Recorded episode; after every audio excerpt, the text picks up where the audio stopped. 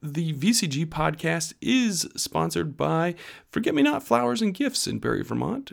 Forget Me Not Flowers and Gifts is at a new location on Main Street, so check them out if you're looking for flowers or gifts for someone in your life.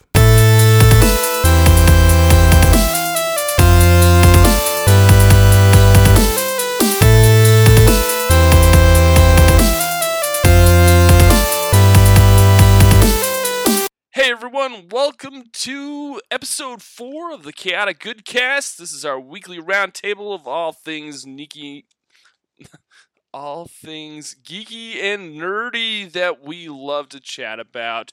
Joining me this episode are Ben Higgins from Quarterstaff Games in Burlington, Vermont, How we doing, everybody?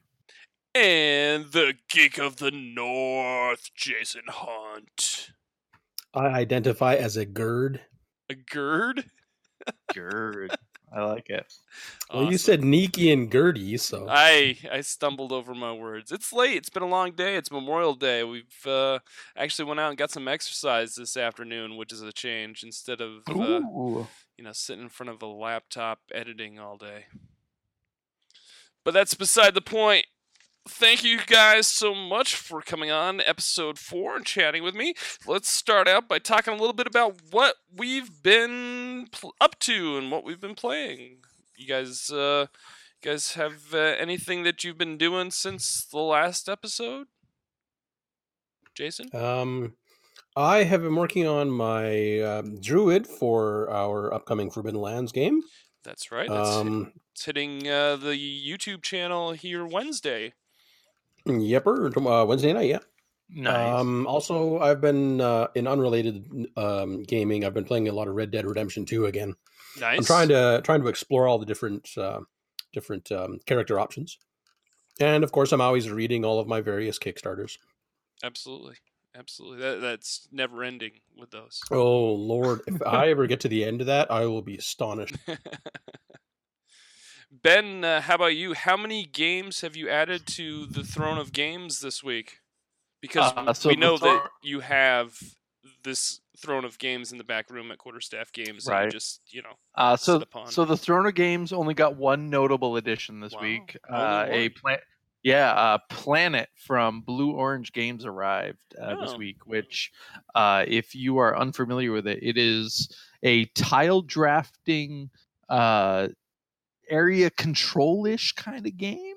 Okay. Uh, basically, you have this 3D uh, uh, D12 essentially, and you are uh, at the beginning of your turn you'll draft a tile, and through the the magic of magnets, this tile will attach to your your oversized D12, and then you will look at the array of animal cards that are in the tab the the the tableau the um, the general supply, if you will, and any of those that you meet with this new world that you're creating over the course of these rounds, you'll then add to your score pile, and whoever's brought the most number of animals to their world after setting it all up uh, is the winner. Uh, it's a really cool family game, super fun to watch this 12 sided planet that you're creating come together and and adding all these super cute animals to it um so that's uh that just came out this week and we are super happy to add it to our throne of games at work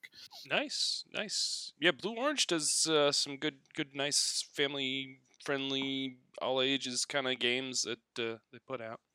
yeah they've definitely stepped it up uh in the past four or five years really making uh from just like super kid friendly uh, activities into full-fledged games and and family friendly games as Yeah. well so it's it's uh it's been really cool to see that company uh, uh add these things to their catalog Absolutely, absolutely. Um, not much gaming going on for me. I did uh, create my Wolfkin for the Forbidden Lands actual play campaign that we've got premiering on the show on Wednesday, uh, which will be uh, the day before this episode actually comes out. So if you haven't uh, checked that out, go check that out on the YouTube channel. Uh, we're really excited to do the Forbidden Lands campaign, and we've got a great GM for that uh, for that series, Jody Brandt, uh, who you know as Questwise on YouTube, and he's also uh, a writer of RPG games and adventures for Bloat Games, and just an all around great guy. And and I'm I'm so honored that uh, he he stepped up and, and wanted to do a, uh, a GM uh, session for for the, the, the show. Um, yeah, so we've got that going on. I've I've done that. Uh, we got some dungeon drop in from Phase Shift. Uh, that's hitting the Kickstarter June fourth. Um, I've been talking with Jason. We should have Jason from Phase Shift on the show. I think June tenth, uh, right after their Kickstarter launches. Um, so we're we're excited to have Jason on, and uh, he can kind of tell us a little bit about Phase Shift and and Dungeon Drop. Ben, they they are going to have a retailer option on this Kickstarter, and and I, I like the price point on it. I think you're going to like the like the price point as well um, for for retailers, and um, yeah, I think it's a great little family friendly, quick filler dungeon looting kind of game. Um, Awesome. yeah, yeah, it's kind of neat. And Sydney really enjoyed it. So, yeah, we did a little video for them and posted it on the YouTube channel. So, yeah, I, I, I hope they do uh, really well on Kickstarter. I think they've got uh, they've got a really good product here. Um, but we'll talk about that more in a couple more couple more weeks. And uh, yeah, that's pretty much all I've been up to. Uh, I did read uh, an RPG which Jason and I, I'm sure we'll talk a little bit more about later on Oh, this yeah. episode. Uh, but for now, let's move on to movies and TV. Um, yeah. I, I I'm kind of sad. Last Sunday was uh, yesterday was the first Sunday without a Game of Thrones episode. Um, It was so weird here. it Uh, was. It was. every Sunday, it's it's a thing that my wife and I do. Every Sunday, we've always had um, Game of Thrones. Uh, the season of Game of Thrones would end, um, and then we'd have one of the zombie shows, either Fear the Walking Dead or The Walking Dead. same for Or us. um, AMC had Into the Badlands for a while. Yep, So every yep. Sunday we had we had a show that we would watch every Sunday. So the yesterday, yeah, today's Monday. Uh, yesterday we were just like sitting around, you know, doing our own things. Like, and I, lo- I lo- kept looking at the clock. I'm like, what? Should I be doing something now? Like- yeah, yeah, it's uh, kind of this Sunday night void right now. Uh, I'm not sure when Fear the Walking Dead is supposed to come back on. Jason, do you know? Uh, Is it June second, if I'm Oh, okay, mistaken. so it's it's pretty soon here. We got another. That's only like next Sunday. yeah, yeah, that's there's pretty only one, there's a one there's a one week gap. Yeah, that's that uh that that was a show that I I never got into. My No? wife and I are my wife and I are super into Walking Dead, and we've watched it since the beginning, essentially. And uh, Fear the Walking Dead, though, we just never. Never, never really grabbed us. I watched the first, uh, the first season, but didn't No, pick it up yeah. when season two came back. Yeah. No. The, the only thing I didn't like about Fear uh, the Walking Dead was they kept splitting the party, which as Oh, you never As split the gamers- party. as as gamers we all know you never do that nothing good ever comes from splitting the party ever somebody dies somebody gets hurt somebody gets lost somebody gets beat up you know whatever and they kept doing it season after season the, the only thing that keeps me coming back to that show is hatred for one character and and love for a couple of other characters that, that, that, that's all it takes, though. Yeah. You know? I, I will say that they didn't. Probably the first. What is this? The fourth season, Jason? That they just finished up. uh yes season four is I- just is just finished up season five is forthcoming i think Right. Season think. four was kind of like this reboot of Fear the Walking Dead. They've got pretty much a whole new cast. Um, I think yeah they, they, realized they and they that, they did the crossover thing with the walking dead yeah, because i and that was a very obvious attempt to grab some of the viewers exactly. from Mhm. walking dead very it was it was obvious it worked okay but it was extremely obvious and i was kind of disappointed Yeah, I, it wasn't as hyped up as as. I mean, it was hyped up more than it actually played out to be. Um, I think seasons one through three, Ben, you can kind of skip. Mhm. and if And you watch the into the last, last one. yeah, it, Okay.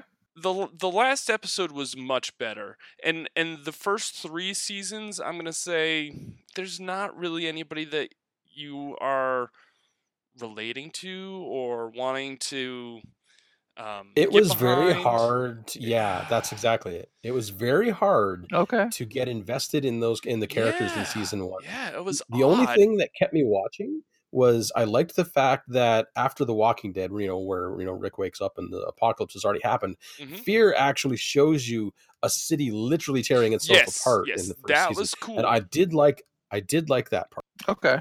Nice. so if you've already watched that part ben then you can just fast forward to season four and and Skip pick it up and- yeah you're good you're good. There's not right. really all that much that has happened between then and there. I will say that the one character that I really enjoyed in those first three seasons, first first three seasons, was the um, what was it the the former torture guy, the older father there that was. Uh, Oh, oh, I can't remember. Ophelia's dad, and I can't remember what his name is. Do you remember what his name is, J- Jason? You know who I'm talking about? Um,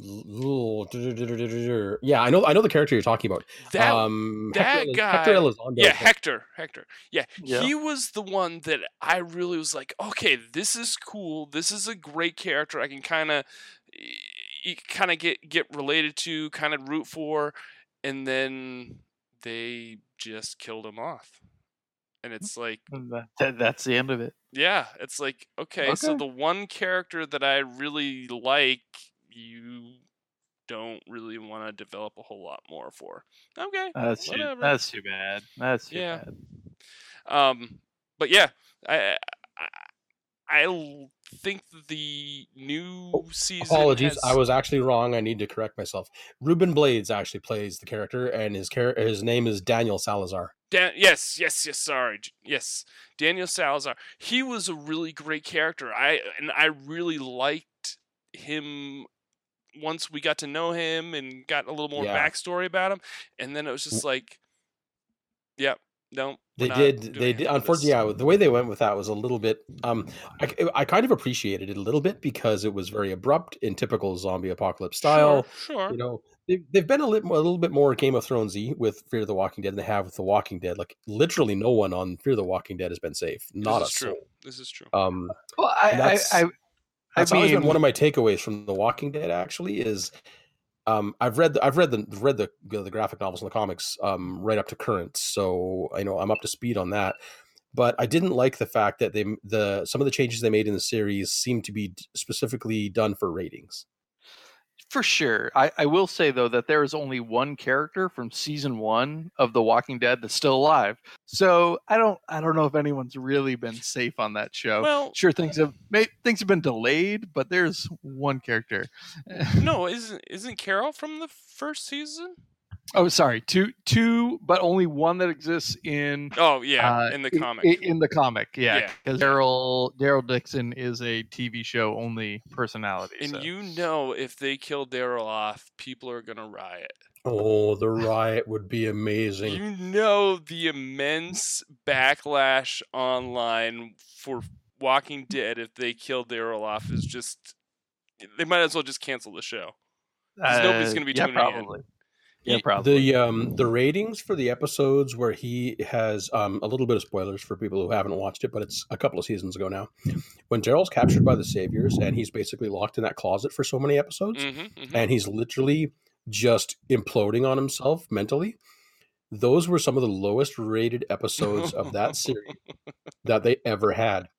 And then when he breaks out and is still a little bit, you know, like gun shy and not not himself, he just wants to get away. You know, people were super disappointed in that. They wanted Daryl to storm out of that room like an avenging angel and just slaughter everything in his path, kind of thing. Yeah.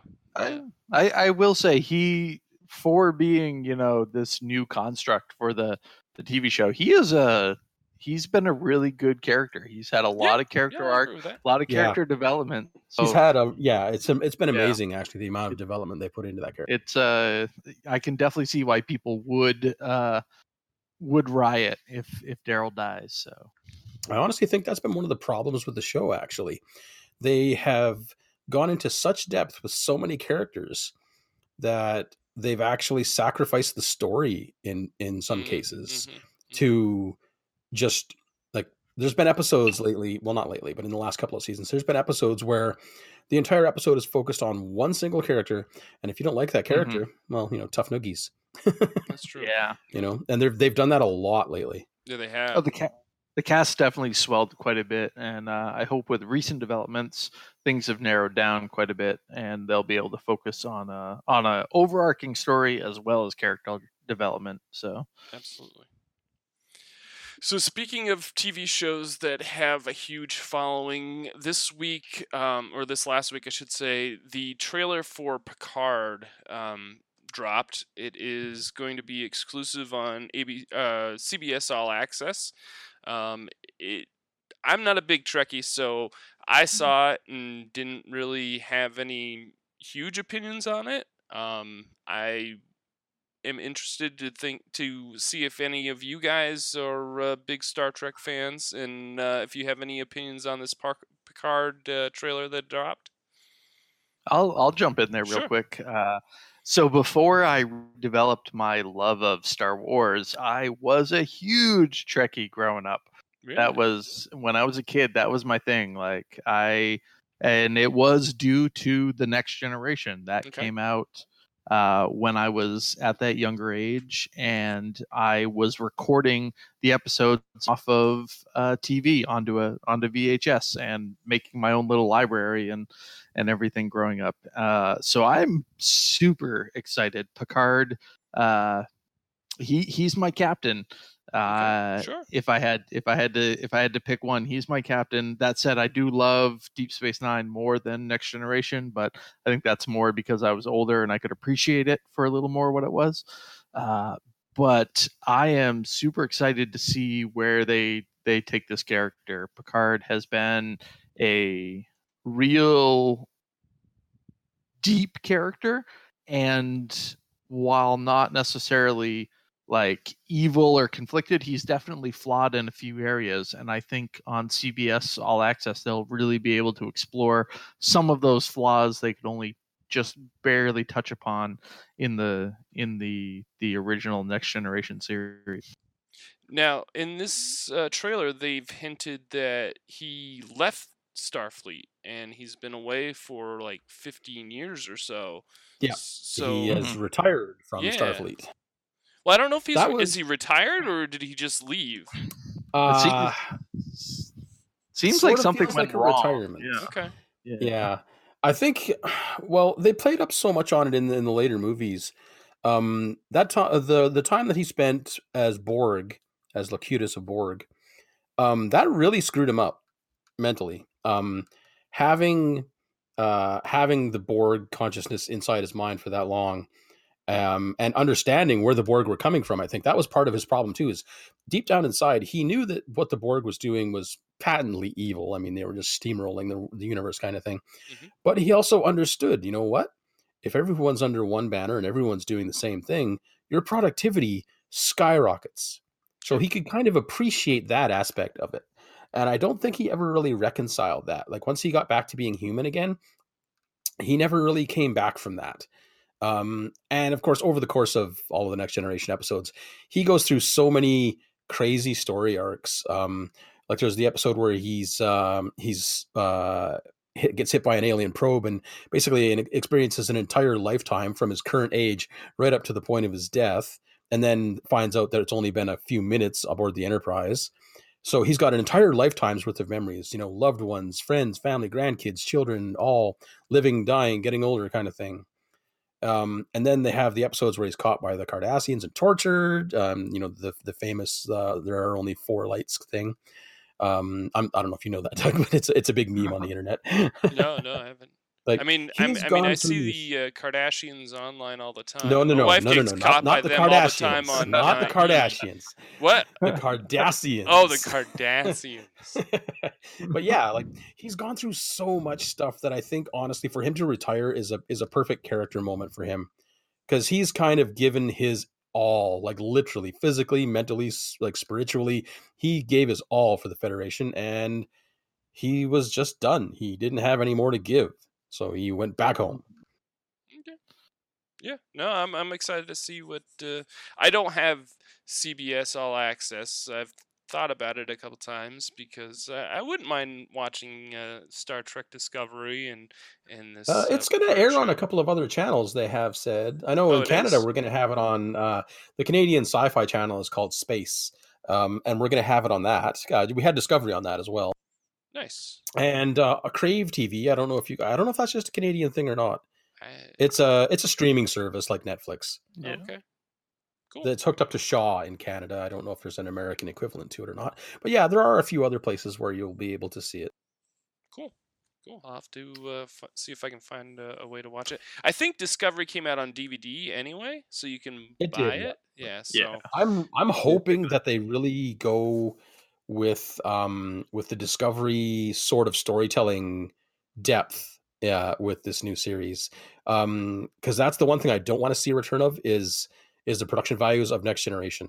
sure. Th- That is it was great at it was great at its time, but it is done now and it needs to be allowed to be done uh, and left in the past. Yeah, with these with these new streaming services and everything, you know, you it's no longer it's no longer episodic television where you're living week to week in a in a show. You want these these 10 episode, 12 episode, you know, seasons to have a really full uh enrichment and payoff and and I think I I've watched uh season 1 of Discovery. I've not seen season 2 yet, but definitely I they are moving that way, and I'm really hoping they continue that with Picard, like you said. Yeah, I think a lot of these streaming services, uh, I think they anticipate folks sitting down and just marathoning through them. So, you know, I think that Well, yeah, just look at Netflix now. Yeah, I mean that's just the way I think streaming is built for. So, before they canned all of the Marvel ep- Marvel series, it was like, oh hey, the new season of Daredevil just dropped. So I was like, well, um, uh, This is what I'm doing. uh, I guess no, I'm not going to see anyone that I know or love for a weekend. I, bye.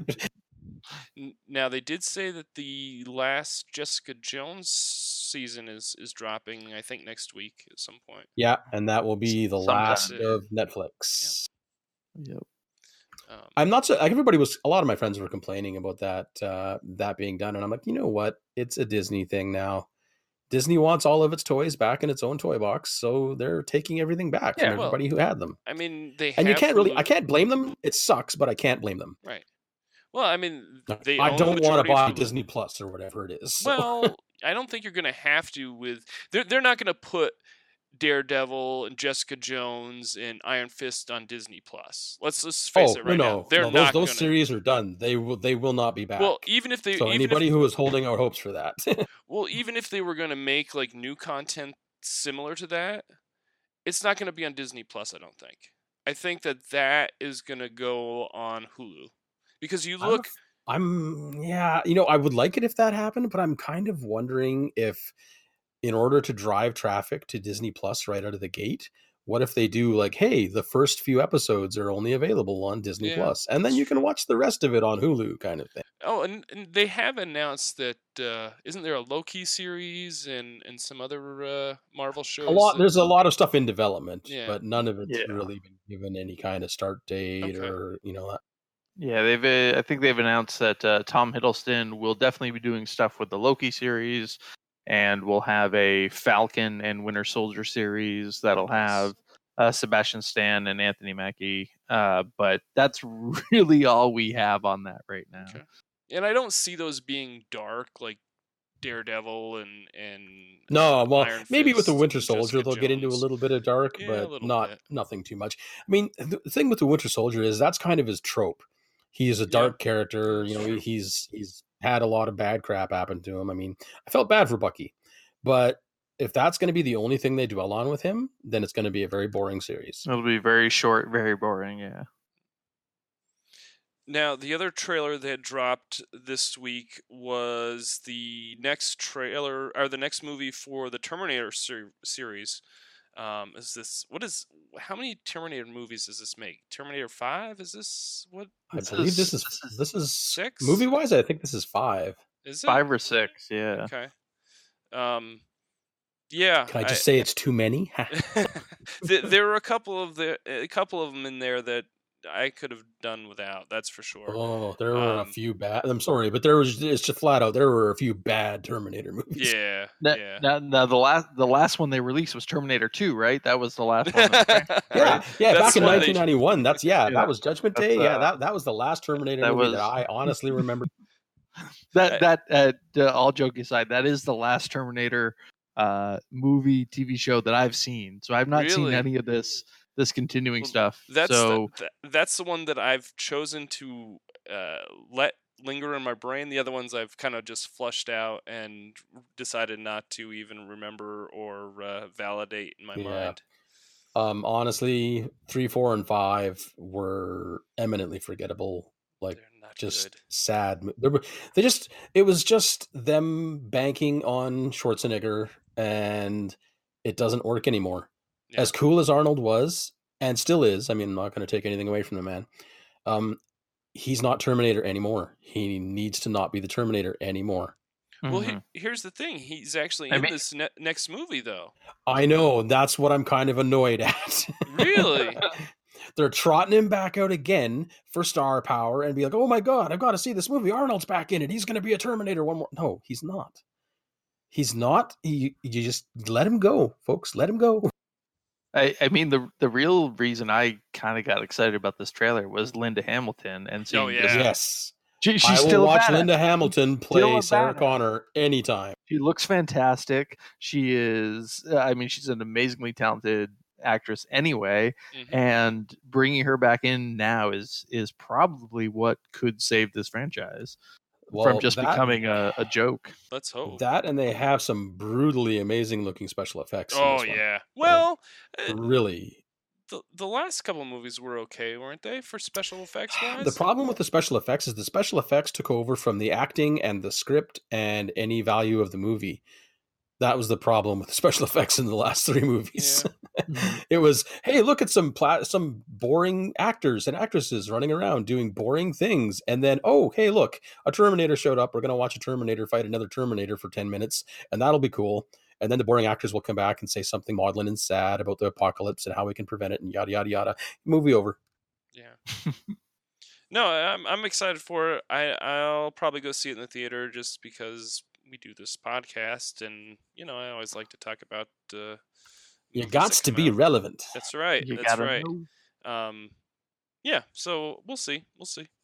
Uh, I, I hope it kind of reinvigorates the the ser- the franchise for. Uh, who, who I hope who they. owns, uh, I hope like it's it's got James Cameron back, so Yeah, I'm. yeah. It's got He's writing again. He's directing again with Tim Miller, and Tim Miller did Deadpool. So you know, fingers crossed for some amazing action scenes, some really good dialogue. yeah, I, I- I think it. Uh, I think it's got potential. I'll go, like I said, I'll go see it. And worst, worst things, worst comes to worst, it's just another really not great Terminator movie.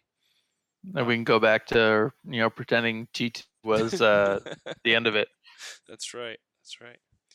So speaking of uh, relevant movies, uh, I did get to go watch the number one movie in I think the world at this point, uh, Aladdin. This uh, this weekend, actually, I saw it last night at the drive-in.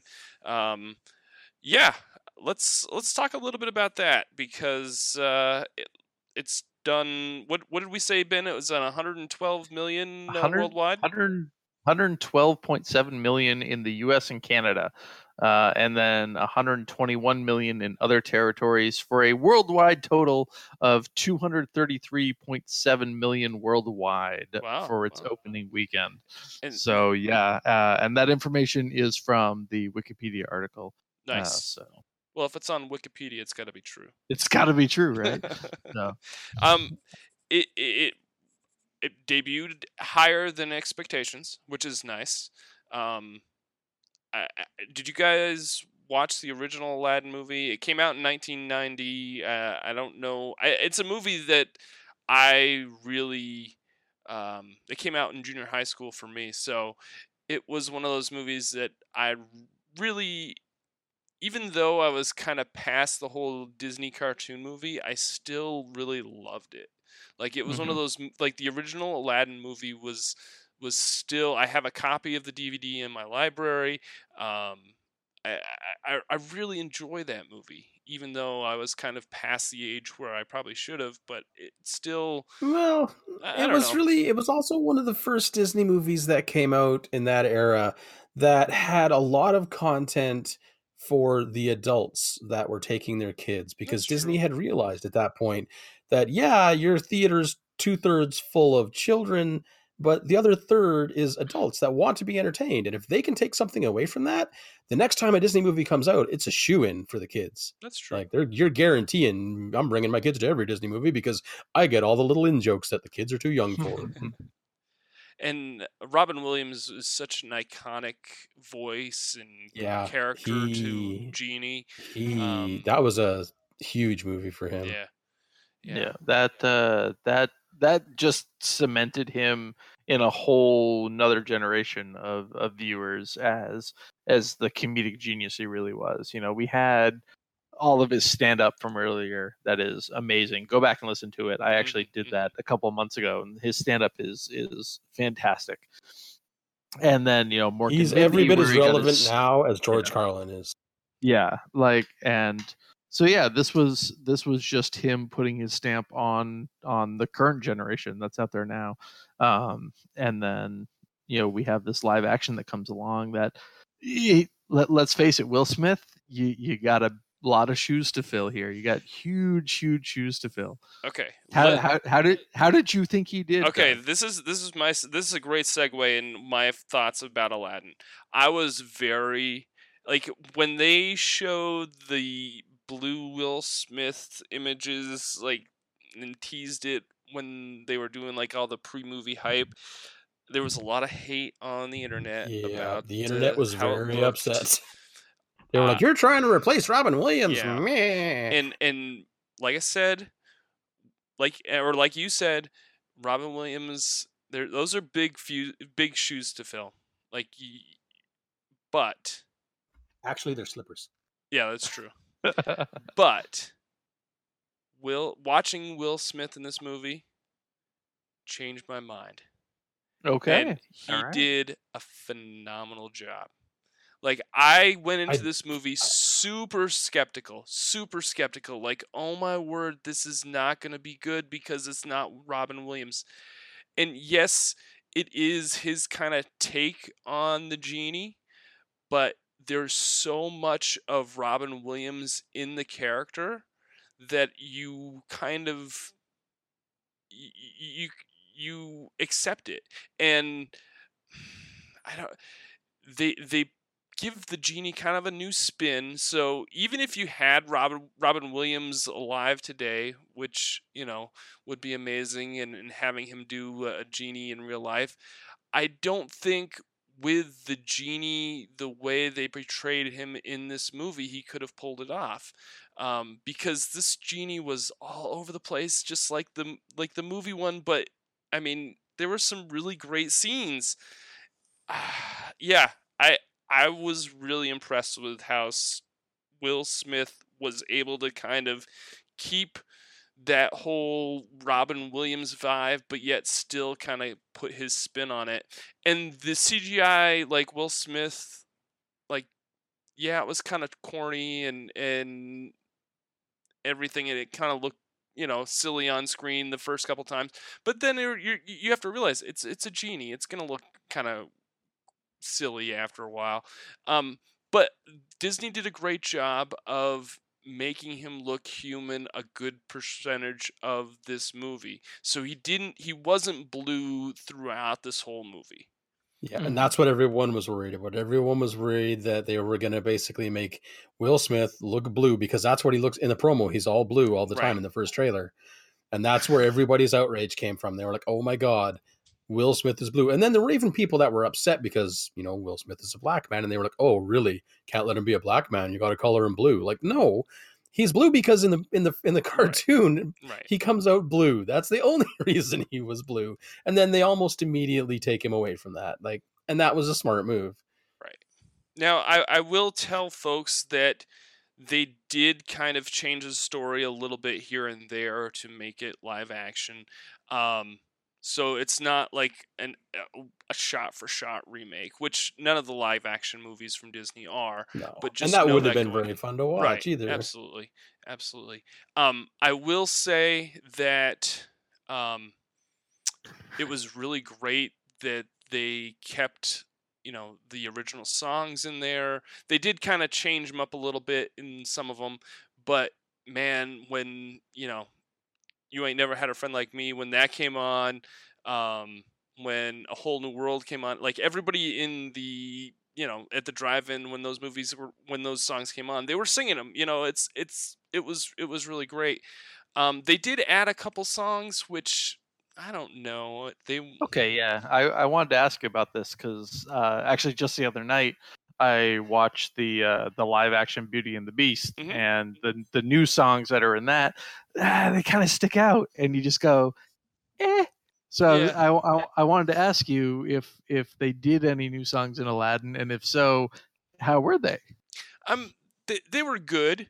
Um, I think the way that they, without going into too many spoils, spoilers, um, I think the way they tweak the story, they made those things more relevant. Okay. So I think that the not, I think the songs were needed. Um, I don't think that they're ever going to be like these, you know, noteworthy songs that everybody's going to go back and start singing, like, you know, a whole new world. And I'm trying to think of all the other songs that, uh, you know, there, there's a whole bunch of different, you know, the, the the original soundtrack everybody knows. Um, I don't think they're ever going to be like that on that level, but I think they did add to um, some of the character deve- del- development and the story, which was which was good. Um, the one thing that I wish that they had done, the one thing that I had hoped, is that they had gotten Gilbert Gottfried to play Iago at the parrot, and they didn't do that. Like, come on, at least give us that. His yeah, Gilbert Gottfried's voice is almost as iconic as Robin Williams. Right. For Like, sure. I- Uh, it, it was Alan it was Alan Tudyk that took it over. Yeah. Uh, Oh, was it? They gave it talent. Yeah, it was Alan Tudyk. Yeah. Um, Which so- I have, ma- I have mad respect for Alan Tudyk. He's Yeah. an amazing. I, I, yeah, he's great, but I mean, He's eh not Gilbert Gottfried. yeah, and and they Yeah. changed it so I didn't even realize it was Alan Tudyk. To be honest, like I, I had no idea when I was watching the movie. I was just like, oh, that's Oh, there's why he's such a great actor. Yeah. yeah, and, and I, I just was like, oh man, that'd be great if Gilbert like, I mean, I, I know most people don't like Gilbert Gottfried, but why are you saying this? oh, you guys, what are you talking about? I will spare you folks the impression of Gilbert Gottfried since these two have more than covered it. What are you talking about? Like it's just it's No, it's one of those those are- we're- things we're that like horrible. oh man, it needs to be Gilbert, and and I was kind of part of me was sad that it was not him. Um, but yeah, it was it was a good movie. I, I liked it, and I, I- I'll probably My get it only thing once on with it- DVD. Like my only real thing with it was did it need to be made? I don't think it did. Um Disney is kind of rolling back on its laurels now. Like Okay. they whipped out Beauty and the Beast, they whipped out Aladdin. Yeah, Like they're We just have Lion King coming out. Yeah, they got Lion King coming down the pipe now. Like J- Jason. I, I know that they own most of the cinematic universe now, so they can kind of do whatever the heck they want. Jason. But Jason. what? what you got to realize disney isn't making very much money they they are I know. they're struggling I- financially and they I mean, need to I do whatever they can to yeah, make some money I know that they're visiting the payday loan places. It's okay. I mean, they'll, they'll get by, Doug. They'll be okay. I just, I, I question whether or not they're just Well- goofing around for the sake of raking in cash.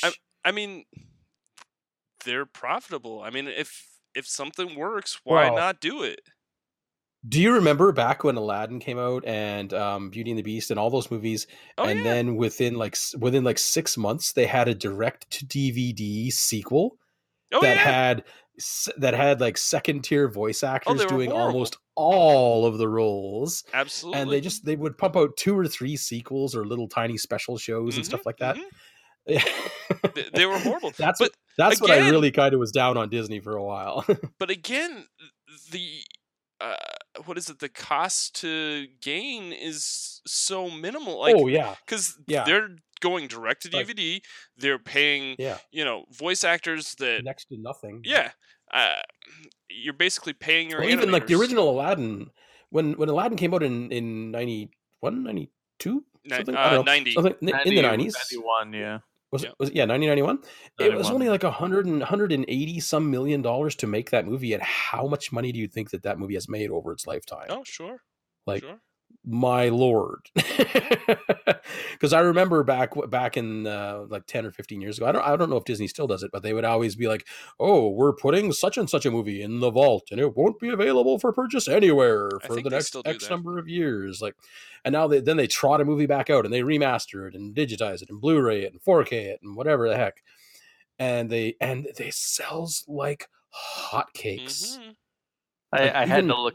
I had to look it up real quick. Uh, but yeah, apparently the original animated Aladdin, the blue Blu-ray release alone sold 1.81 million units and has grossed 39 million dollars as of 2017. Like, Wow. yeah, these these these these older movies are still making a ton of money for Sure. Disney. So Yeah. Well, and that's one thing that I've always liked for Disney. Um, the quality of their animation is amazing. That was always one thing that I was very down about with America, quote unquote. I'm sorry, American animation styles.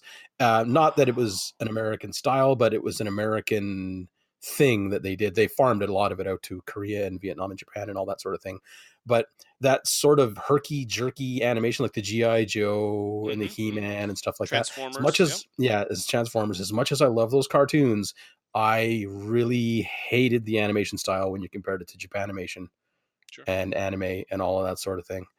Um it was just the the quality was so much higher in in all the stuff that was coming out of japan at that time.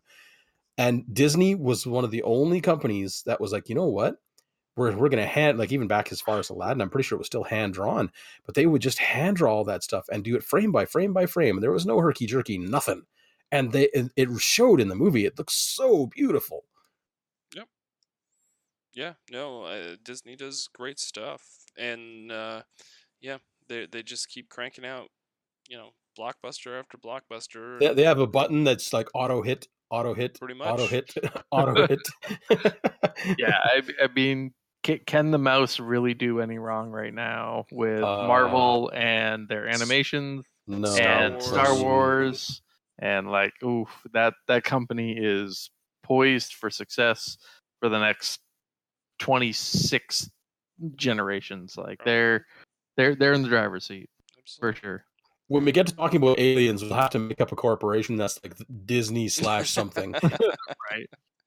instead of Weyland Yutani it's disney Yutani So Aladdin uh, was the first uh, first big it was the number one movie for for this weekend. Uh, John Wick was number two. What did we say that it pulled in like twenty six million? Uh, let's see here. 24 26 20, like 24.3 million. Uh, Avengers was third, was 16.8 million. It finally surpassed what was they say? Uh, what they say like 800 million? Uh, so if only Avengers En- Endgame only the second film to pass 800 million domestically, which Whew. that's crazy to think about. Um, Right. Pokemon Detective Pikachu still doing strong. Number four, 13.3 million. Now, the movie that debuted that did not do well as expected was the movie Brightburn. Um, this is like uh, a superhero movie, but it it's directed by James Quinn. What did we say? It was James Gunn. James Gunn, and uh, it's like Yeah. if Uh, Superman had turned evil, pretty much. Yeah, I- that's basically basically the premise of the movie. Yeah, Yeah. what what would happen if um, if a child, um, like basically your your typical angst-ridden, barely a teenager kind of child, got abilities on par with Superman and decided to just indulge his every whim. yeah uh, it just it, it didn't it came out with uh, 17.5 million and i don't think it's gonna probably stay i don't think it's gonna go up any higher because i think there's some more movies that are coming out here in the next couple weeks. That uh, let's see here. Uh, Godzilla's coming out next weekend. Uh, Rocketman comes out next weekend, which is the Elton John biopic. I, I Mhm. really don't think that Brightburn, uh, unless No, it really it, starts it doesn't some, stand a chance. yeah, unless it, It- really gets some buzz or something, I don't think it's gonna. I think it's gonna just fizzle right out, which it, is it unfortunate. really yeah it really feels like the the company that's that's producing brightburn I, I don't have it right in front of me just didn't read the the movie landscape of this summer and was like let's make a superhero that's an movie Thing. Yeah, you Yeah, gotta be put it out Yeah. yeah, like because this has everything kind of going for it it's got james gunn who is is well respected uh it's superheroes which are obviously hot right? uh, and but it, it's it's just being covered up by all these other things that are going on. yeah, and I mean, look at the four gotta- movies right on gotta- top of it. It's just those are powerhouse movies. You gotta you gotta wonder if this uh, if the distribution company that picked it up was just like, eh, let's just bury it. And uh, it, it's on my list of ones to see. I'll probably watch it in the next week or so. Uh, I wonder if. James Gunn's name on it isn't what got that movie made entirely. Honestly, Mhm. quite possible. Maybe, maybe. Quite possible. I mean, not that I'm saying it's a bad movie by any stretch of the imagination. I haven't seen it yet, and honestly, I do want to see it. It looks kind of I cool, wanna see it. because that's my, Yeah. I enjoy movies like that. But I'm thinking uh, at this time of year for it to release like this, how it's like it, the marketing, uh, like it's, it's almost like they they they knew the movie they were making, and they kind of fell on themselves when it came to how to market it. Like you can't market it as a, as a superhero movie really because everyone then is going to go into it thinking oh it's going to be a neat little avengers flick or it'll be a it'll be one of those super dark dc movies where you need to turn up your gamma like 50000 times to see anything in the movie. But like this movie is is about a kid who basically just turns into a dick for lack of a better term. He's a dick with the powers of superman. Yeah. Yeah. I mean, come it's, on, though. uh, That that that would be any of us if we had the Superman powers. Yeah, Like, re- realistically, if I was 12 it. years old and I c- and I had basically all of the abilities of Yeah. Superman, I'd be like, "What do you mean Yeah. rules? They don't apply to me." exactly. exactly. Exactly. Um, I will give a little spoiler that there is. I, I've read that there's an after credit scene for for this movie that sets up the potential for a Brightburn universe, and supposedly there is. They reveal that there's a possible evil like Wonder Woman and evil Aquaman. Like Yeah, that's what I yeah. heard. I, I don't know They're, if they're it's true or basically not. they're setting it up to almost be like the Justice League of Evil. Okay. Okay. No, All right. whatever. I would love to see more movies in this vein, but it strikes me as almost um Super 8 Cloverfield kind Yep, of movie. yep. Absolutely. where it's actually a very cool movie, but it's a little bit outside the realm of what most people think is an entertaining movie. Like I absolutely loved Cloverfield. Mhm. That movie was awesome. Um, and Super 8 was a great movie as well, but they weren't the kind of movie that grabs the nation's attention like Avengers Endgame and and that sort of thing, you know, where it's a social outing. It's it's a movie you see because it's cool, not because it's the social event of the summer. Hmm Now here's here's my question for you, Jason. Do you think that this is the type of movie that once it gets like a like on a streaming service or a DVD or Blu-ray or whatever, it might gain that following that and that demand that they go back and make another Oh, yeah. movie? For sure. I, mean, I haven't it. seen it, but If- it looks like it could. if James Gunn doesn't manage to pull a sequel out of this, um, whatever streaming service picks it up, be it Netflix, be it Hulu, Crave, uh, Disney Plus, or even whatever, um, there will be a sequel to this movie. I can almost guarantee it because the views off of streaming alone will probably more than justify it. Sure. Um. Yeah. That's uh. That's our rundown of everything that was in the box office this weekend. Uh, another interesting announcement this week was from CMON and IDW Comics. Their IDW IDW Comics is putting out a Starcadia Quest miniseries comic. You guys, uh, you guys familiar with Starca- Starcadia Quest at all? Do you guys uh know? I checked. I checked out the the the board game kind of when it when it came out. It hasn't been out Uh, yet though. Well, yeah, it, when when it launched. Yeah, on it, the it was been on Kickstarter. Kickstarter. It's yeah. supposed to launch later this year. Um, because I, I backed it. We're big Arcadia Quest fans in this house. We love it. Um, it's one of my daughter's favorite games. So when they, you know, when they put out a Starcadia Quest, which is almost like the same thing, only in a s- like a sci-fi setting, Mhm. I, I was all on it, and I thought that, that was pretty cool.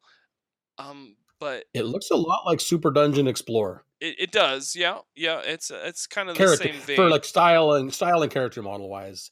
Um, I don't really know a ton about it. I I googled it briefly for for the uh, for the episode of the podcast here, and it does actually look like a cool idea. Like the game, it's the game looks actually quite interesting. Yeah. Oh yeah. it Um, looks it, it looks a lot of fun. I'm, I'm, you know what you should do, Doug? You should make Sydney do the review of this game. we should, we probably should, um, or at least have her do fan. the uh, review of the comics too. Um, I just think it's an interesting way of kind of putting your. I, I, guess it's promoting your board game. I don't know of any other Yeah. you know company that that has kind of done a board game or a comic with a board game. I know Oni Press did uh, uh, uh, did a winter board uh, comic miniseries, but that was well after the board game had been For out sure, for, for years and years. So uh, this is kind of unusual. It's getting to be more popular with with comics now, to that they have games popping out around them. But this is a bit of a different take on that for sure. right. I think I think what really caught my eye on this was uh, down at the bottom of the press release. They in in almost a throwaway line, they state that uh, each issue of the comic is going to have playable content in the game. Oh game. yeah, so that's like right. You'll be able to play what you just read and make up your own story about that in the board game, which is it, it's just that next layer of interaction that that they've put into this. Yeah, which exactly. is- you really like is- the comic? really Play it on the yeah. game table. it's it, it's one thing to have you know a comic that tells the story of the world your board game is set in but then being able to be like hey like this issue replay it on your own terms in your own house like that's cool Yeah. Yeah, If that If you didn't cool. like how the how this episode how this comic ended, play it on the table. See if you can get a different ending. Well, you know, you Yeah. know what it kind of reminds me of is in the '80s. You know, all the He-Man, all the GI Joe, all the Transformers. Uh, well, no, I guess not the, all the Transformers, but they used to put out toy lines with comics in them. hmm So Oh you yeah, could do that. sure. Yeah. So that kind of reminds me of, a, of that throwback to, to back in the 80s when they used to do that. Um, it'll be interesting to see if it inspires more comic sales or if the comic sales inspire more board game sales or vi- you know uh, Yeah. It, it's It- it's a tough balance to maintain actually because there there have been a lot of attempts made at that actually that have flopped just as badly as they've Mhm. succeeded. my my kind of gut reaction is uh, this will spur a lot of people who bought the board game to buy the comic and yeah i sure don't i don't know if that'll be reciprocated in the other direction that's true but gamers are such completionists that are like oh there's playable content in this comic i have to have it here take take my four dollars i will Oh yeah, for sure. scenario. And if you release an exclusive comic with your game, oh yeah, the completionists will gobble that. for Yeah. sure um I, I I don't know the comic industry all that well, so I don't know what the print run is for, uh, you know, for those IDW issues. But I can't imagine that it's like more than like five, six thousand copies, if unless it's like a Teenage Mutant Ninja Turtles or a or a uh, Transformers issue or so, something that's like really heavily it has a big fan base. You mean Uh, something that Doug likes? Yeah, something that I like. absolutely. Um, but I, I just don't think that they crank out the presses for comics. So it'll be interesting No, to see yeah, how many. Um, yeah, I- forget how many backers the Starcadia Quest uh, Kickstarter brought in. I can Google it right here while we're talking. Um, um yeah no it's uh it, it'll be interesting to see the the print run and exactly how i mean obviously it's one of those things that if you're interested in it contact your local comic store uh, and, and let them know you want it so that they can put the orders in um, which i thought was really cool at the bottom of the press release too is they actually have that that's how they tell you to get copies of this is to contact your local comic shop or visit uh, www.comicshoplocator.com to find a store near you. And I just plugged in my my uh, zip code in that, and it brought up all my local comic shops. Not a mention of any online retailers Oh, at all. So it was that that was actually really cool to see, and makes me actually uh, even more interested in this comic now, even though I didn't back the Starcadia game itself. Yeah, the Starcadia Quest had just a little over 6,500 backers. So, yeah, I, Yeah. I can't imagine they'd run the presses for you know more than that on on these comic issues. Otherwise, they're going to be sitting Well, on them forever. But They'll probably do like seven thousand or something like that, and keep five hundred in reserve, sort of. sure. Hmm. No, it's just eh, I thought it was interesting, and like I said, it was kind of a cool callback to uh, the '80s when when uh, you know comics. As far as the game with- goes, what I liked was about what I read was uh, the footprint of the game is actually small. Yeah. You don't need uh, a billiard table to play this game. You can play this on a legitimately sized kitchen table. Yep. Like you don't have to have like a literal uh, six by four table to play this game on. That's one thing that bugs me about a lot of these um, miniatures, um, the the chibi miniature style games now is they show these beautiful maps laid out on a table and you think, oh, that'd be really cool to play. And then you try to put it on your own kitchen table and there's not a chance. It doesn't fit or it, barely fits and you're knocking stuff off the table every five seconds. So games with smaller, smaller footprints are a big thumbs up for me. Well, that was one of the reasons why we backed Starcadia Quest, was because uh, Arcadia Quest, which is like the fantasy version of of uh, you know pretty much the same thing, uh, it, it has such a huge time setup and takedown time, um, so that they've kind of streamlined it with Starcadia Quest. They've tweaked it a couple little bit, um, and I, I- think it's going to be. Uh, I hope it's a big hit for them. I don't know. We'll see. Uh, I don't It's think it's a tough market. yeah, I, I, I don't. I, as much as I love CMON and, and their minis, they they haven't put out a whole lot lately that's really kind of grabbed me and made me excited. To be honest, I actually violently, well, not violently, vehemently dislike CMON. really, see, they've always been good good to uh, good to us on the. on I the don't show. have a problem with the company itself. I have a problem with the volume of stuff that it pumps out versus the amount of stuff that actually um I've seen played. Like they have lots of minis out there and lots of mini games and they all look really cool and they all look really amazing and I have almost never seen one hit a table amongst my circle of friends and family. Yeah, it's legit. I I I I can kind of get behind that. Uh, seeing it at my store and stuff too. Like they do a lot of kickstarting for their big mini production stuff, but they also do a a, a fair amount of direct to direct to retail board games and stuff. And yeah, they're they're not the most played game company that's out there, and maybe that's uh maybe that's something that needs a change uh, so that they get a little more credit because they've definitely been good. At least uh, I can't speak to the full end consumer aspect uh, end of it, but as a as a store, they've definitely tried to promote brick and mortar sales. So I've I've been happy with with with CMON I- games. I'll give them mad props for that actually, because especially in this day and age where everything's online or the internet or a digital platform. I mean, you can go digital all you want, but if you go digital too much, eventually you've got no place to buy things locally. Mhm. Sure. Um, just a quick aside, Mhm. uh, I watched your video of uh, of Dungeon Drop by Phase Shift earlier today, Doug. okay. Um, and uh, speaking as to the table size of a game, and it gave me massive anxiety to watch you dropping those little cubes on the table. I was terrified that they were all going to end up on the floor. yeah, that's uh, that's the one thing that uh, uh, I, I I had to put that a- mat down because if Yeah. I had dropped those on the on a hard table, table, yeah, they're just they gonna start bouncing everywhere. all Your over the cats would be having a field oh day. yeah, yeah. um, but it's a fun game, and yeah, that's one thing that uh, you definitely need a, a, a like a big table or a table with some sides on it to make sure that you don't lose all the little cubes out of it. Um, yeah. You know what pains me the most about having to say that I don't particularly care for CMON as as a minis company?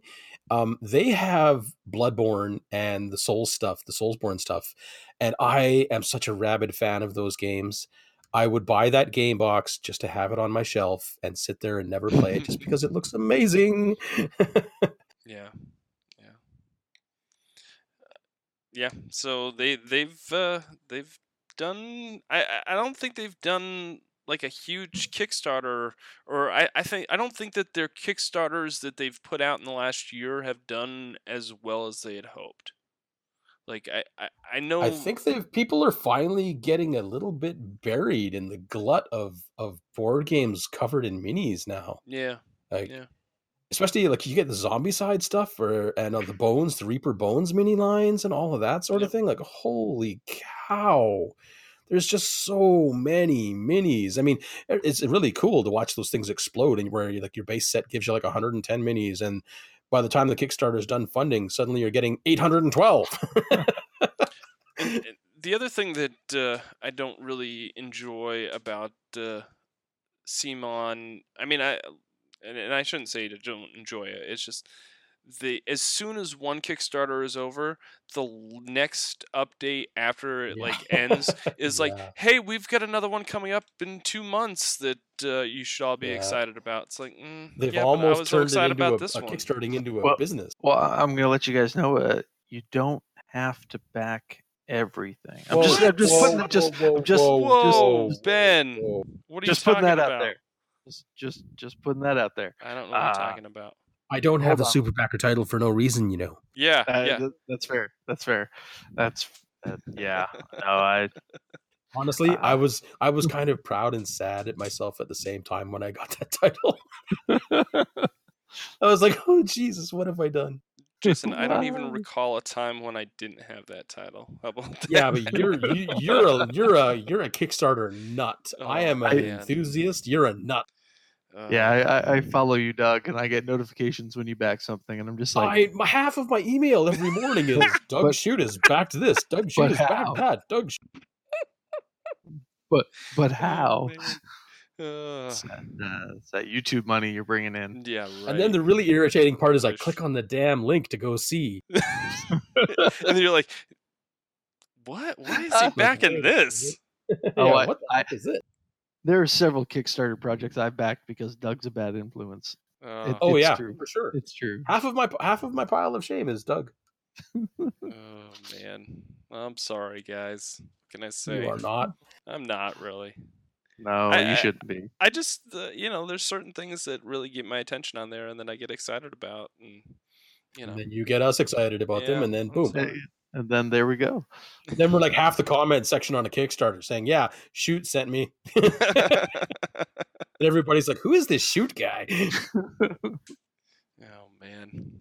Um but one one game that I'm really excited about that didn't hit Kickstarter and then I know Jason is excited about as well is the Alien RPG from Free League. Usually they do their uh, their typical, you know, crowdfunding on Kickstarter, but this time they totally bypassed that and they're doing Yeah. it strictly online. So if anybody's interested in anything that we're talking about from this point forward, go to alien-rpg.com. Uh, you can put in a pre-order for the Alien RPG. You can get the core books. You can get uh, the special edition books. You can get the dice. You can get the cards. Uh, you can get the map. Um, it's not going to deliver 40th anniversary special edition version. exactly. Um, it doesn't physically ship until I think they said December. Is that right, Jason?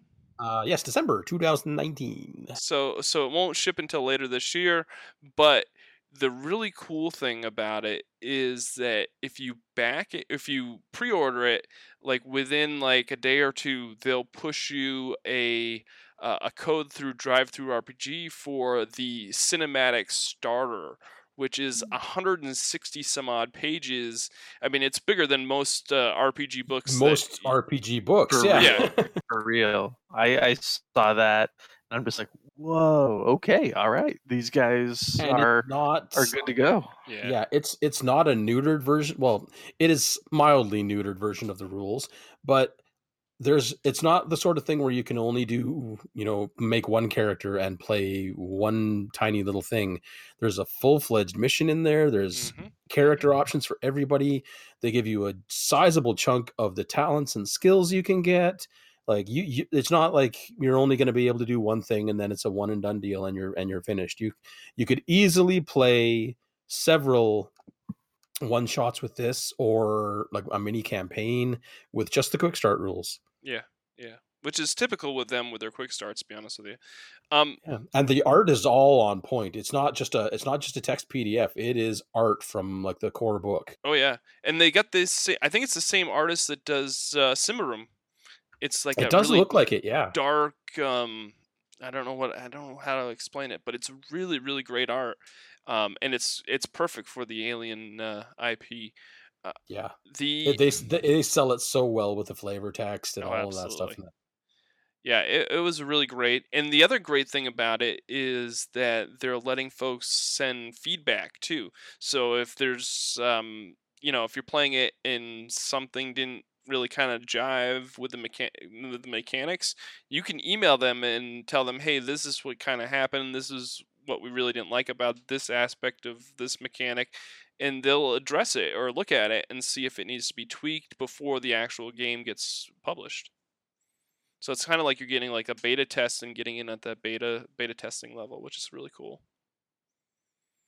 Um, yeah, no, this the, the the whole the whole rollout they're doing here is is a really cool uh really cool bit. I, just um, a- as a retailer, I wish there was a way for me to get in on the pre-order as a retailer, but Mm. uh, uh, but apart from that, like everything is is on point with this. Uh, I was this. I was teasing Doug great. a little bit at the beginning of this actually because um I, I I want all the I love Aliens Aliens Mhm, Terminator mhm. Predator that whole that whole conglomerated mishmash franchise where what love it or hate it I love it all um and I was bugging Doug I was like hey I know that you I know that you know some of these guys over here so you know like I need you to get them to send me all of the things right now. And of course Doug was like oh heck I can't do that you know are you crazy? And um, so I was bugging him about that. And then literally like the next morning I get the PDF and I was I sent back to Doug I was like oh my god it works Doug! Oh my gosh. they sent me the thing! And then of course it turns out i was just one of thousands of people they sent it to but i still felt pretty fabulous It was pretty funny. Yeah, I told. and i read that entire rule book in one sitting i ne- i have never done that before Oh really? i like even for forbidden lands uh as, as cool as it is uh jim pinto's blood wraith i love the crap out of that setting um I read them in chunks. I, I'll Mhm, read mhm. like, you know, I do 10, same 12 thing. pages and then I sit and digest it. With this Alien one, I was just like start to finish. And I guess it helps that I've watched Aliens probably 35 times and seen Alien just as many and Alien 3 and all of the other sequels and movies. Um, but it just, it reads cinematically. it does. Yep. It, even even the rules like every it's not like one of those rule books where you read something and you're like oh well this mechanic hasn't been explained to me yet it flows perfectly like Oh, that's they're- cool. they're explaining all the mechanics step by step as you go through and you almost don't even notice that it's what you're reading honestly And the cool thing is, Jason, if this is if this is just like the starter set or whatever they want to call it, like imagine how the finished product is going to be. Like the I core know. rule book, it's just going Oh. to be even better. and those dice look so sweet. Oh, My God, they do. anything um, with a face hugger on it i'm there Yeah, yeah. It was. It's pretty awesome. Um, what do you think of the mechanic wise? What do you th- What do you think of this? Because uh, I'll tell folks if you're not familiar with the Free League systems, a lot of their games, uh, I think pretty much all of their games except for Symbaroum, which was uh, uh, a game that they brought in, uh, and they just uh, brought underneath their uh, Free League banner just recently. Um, they all use this what's called a Year Zero engine system, where it's D6 dice pools. Usually, you have uh, what what is it like an attribute and a skill, and usually it's like some gear or something, and you and based on what you have as a rating in those those three options. Um, that creates a d6 dice pool. You roll those d6s. If you get a six, it's a success. Um, if you don't get any sixes, you can then what's called push your roll, which is just re-roll everything. Um, but all the ones give you some sort of trauma or damage, or in this Yeah, case, it's it's some sort of stress. Yeah. Um, What do you think of the uh, the stress mechanic in the in this game? Do you think it's Um, it is perfect for this game. Mm, mhm. uh the the stress panic mechanic of the whole thing like um it replicates uh any of the alien franchises like whether you whether you like alien or aliens um doesn't really matter. Um there's a way to replicate the stress and the panic um pardon the use of the term again that you feel in the movies for the characters. Like when there are hordes of aliens bearing down on them and people are just you know firing wildly into the crowd and emptying clips and stuff like that that is stress inducing. And the way the mechanic in the game works is um, when you get stress, that's extra dice for you to roll. But if you roll a one on those dice, it adds even more stress to your thing. So at the beginning, you know, one or two extra dice, hey, that's a cool idea. But when you get three or four stress dice, if you keep, if you rack up too much stress, you'll panic. And then you have to roll on a panic table. And if you panic, you can do anything from just freeze in place to flee into the wilderness or whatever, trying to hide to you can go catatonic you can um you know do all kinds of other crazy things and but up until that point it's it's like a, it's like a balancing act almost like how much stress can your character take? What and there are things you can do to remove your stress as well. Um but you have to sort of balance that so you get that real sensation of like you know when the marines are running around through uh through hadley's hope you you get that feeling of like oh my oh the panic there could be an alien around every corner kind of thing and that's when they're making the amazing shots and you know doing the heroic things and then of course it eventually comes up oh oh well this guy had this guy panicked and freaked out and got grabbed by an alien and now he's gone and and I love how they um, they they pretty much like I think it's on like the, one of the first few pages. They say more than likely everybody's not going to survive. Like you're going to Yeah. sit down and play this game, but more than likely you, the character that you start out with is not going to survive. and they make exceptions for um, the fact that you may lose a character so there's options in the game uh, of course related to your to your game master as well or uh, what do they call it in the game They it's the mother They right? call it the game mother. game mother because that's Yeah. the the name of the AI in the alien uh, universe in most of the ships and on most of the vessels is called mother. It's an acronym for uh, for uh, an AI intelligence. But yeah, um, they make an exception for in most cases for you to be able to step up with another character. Like if you're playing a group of Marines, oh well, you instead of Corporal Corporal Stan, you're Corporal Bill now, kind of thing. Yep. Um, and there's two different modes of play, which I really kind of like. There's a cinematic mode for you to play like a small mission, like Hadley's Hope for the movie Aliens, uh, and then there's a, an overreaching campaign mode that's available to you as well. So you could actually play characters um, like corporate characters or you know space truckers is what they called Ripley and her crew. Um, or you could play Col- Colonial Marines and just do like a, a marine adventure kind of thing across the galaxy. But the um, the idea that you're likely not going to survive is something that they're very keen to put up front Yeah. it's it's a it's a very dark future like if any if you've seen any of the aliens movies you know that it's a dark nasty future ruled by super corporations and shady people and evil ais and monsters like if you if you think you're going to wade through that like captain america best of luck And supposedly they have rules for playing. I haven't read the whole thing. I've read most of the rules, um, but I haven't read the whole book, the whole uh, starter set yet. But supposedly there's rules to play. Um, I don't want. They're not called. What are the artificial intelligence? Replicants. Replicants. Yeah. Yeah. or synths i guess you could call them too Right. But they don't take Like, uh, stress, and they've got their own. yeah they they have they have a whole different set of mechanics yeah, Yeah. It's amazing. Like, yeah. As soon as And, they announced this that they they had the aliens uh, license, oh I was just like, oh my god, like this uh, is perfect. Like I can see how well this could work. Yeah, when Prodos Games lost the license, and I I used to really like Prodos Games. They did the Aliens versus Predator game that came out, and the minis for that are so beautiful. Oh, they're great. um, it it kind of fell on its own sword and never it never really got anywhere. So I was very sad to see them lose the license. But when I found out that Free League had picked it up, holy cow, was I ever happy! Now, I I I wasn't aware that Prodos uh, lost their Alien versus Predator license. Um, when when was that? When did that happen? Uh, I think it was the end of last year. They they uh, lost the licensing rights to. Really? I still see ads for I- uh, them. yeah, there's still product. there's still ads for the game itself, but I think all that they can do now is sell off what they have. They're still allowed to make what they have as well, but Oh. I don't believe they have any license to create new stuff anymore. okay. I could be wrong. Uh, this is just what I've heard. You know, rumor mill, rumor control. I'll have to uh, check it check it out and do some research here uh, once we're off this podcast because I do have the Alien vs Predator board game uh, in my library, but I've, I don't think I've ever even got it to the table. It's part of my pile of shame. Um, I would almost like painting an alien should be pretty darn easy. Honestly, you just spray paint them black, throw a little silver on there, good to go. Right? But the predators, oi,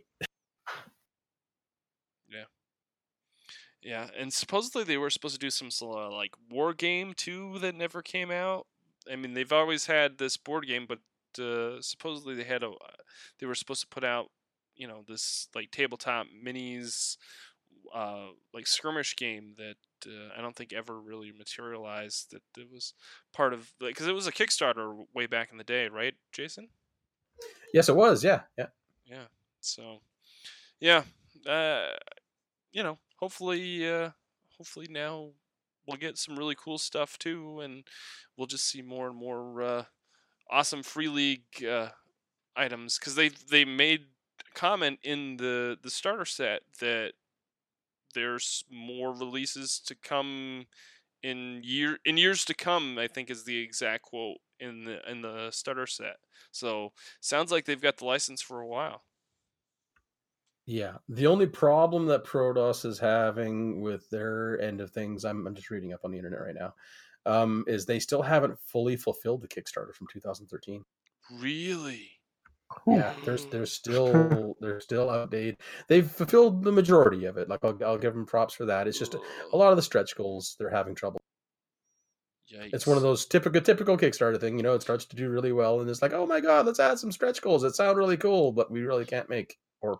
Okay, so this is one thing that I learned about Kickstarter that uh, I don't know if most fo- most folks know about, but when um, a Kickstarter announces stretch goals during their campaign, the only thing that the company is required to send out is everything that is mentioned in the pledge when you back and when the when the campaign started. So the stretch goals are Those are all those are all optional. those are all optional. I mean, it's the the company doesn't have to, you know, fulfill those goals if they for some reason can't. But they re- that they fulfill everything else that the main Kickstarter funded. Um, Kickstarter still th- considers that uh, a successful campaign, Yeah, even though yeah, they didn't, deli- true, yeah. didn't deliver on the stretch goals. So that's probably what's happening there is that Prodos maybe ran out of funds or something. I don't know. I don't want to speculate because you know. Oh yeah, no, it's it's not it's not worth speculating. It's just that's I know I know that as of as of um as of last year, like uh, mid last year, they hadn't completely fulfilled the Kickstarter, but they did all of the core stuff that they that they promised did go out. it was good. just stretch goal stuff that didn't. So Okay. you know a lot of people are, are down on them for that, but you know what? They gave you what you backed for. It's just the extra little doodads and what's it's that you paid for that you're not getting. All right. I think that's going to do it for us this week. I want to thank Ben Higgins from Quarterstaff Games for joining us tonight. Also, th- big thank you to Jason Hunt. All right, folks. Thanks so much for listening. This has been the Chaotic Good Cast. It was chaotic, but it was so good. Thanks for tuning in. We'll talk to you next week.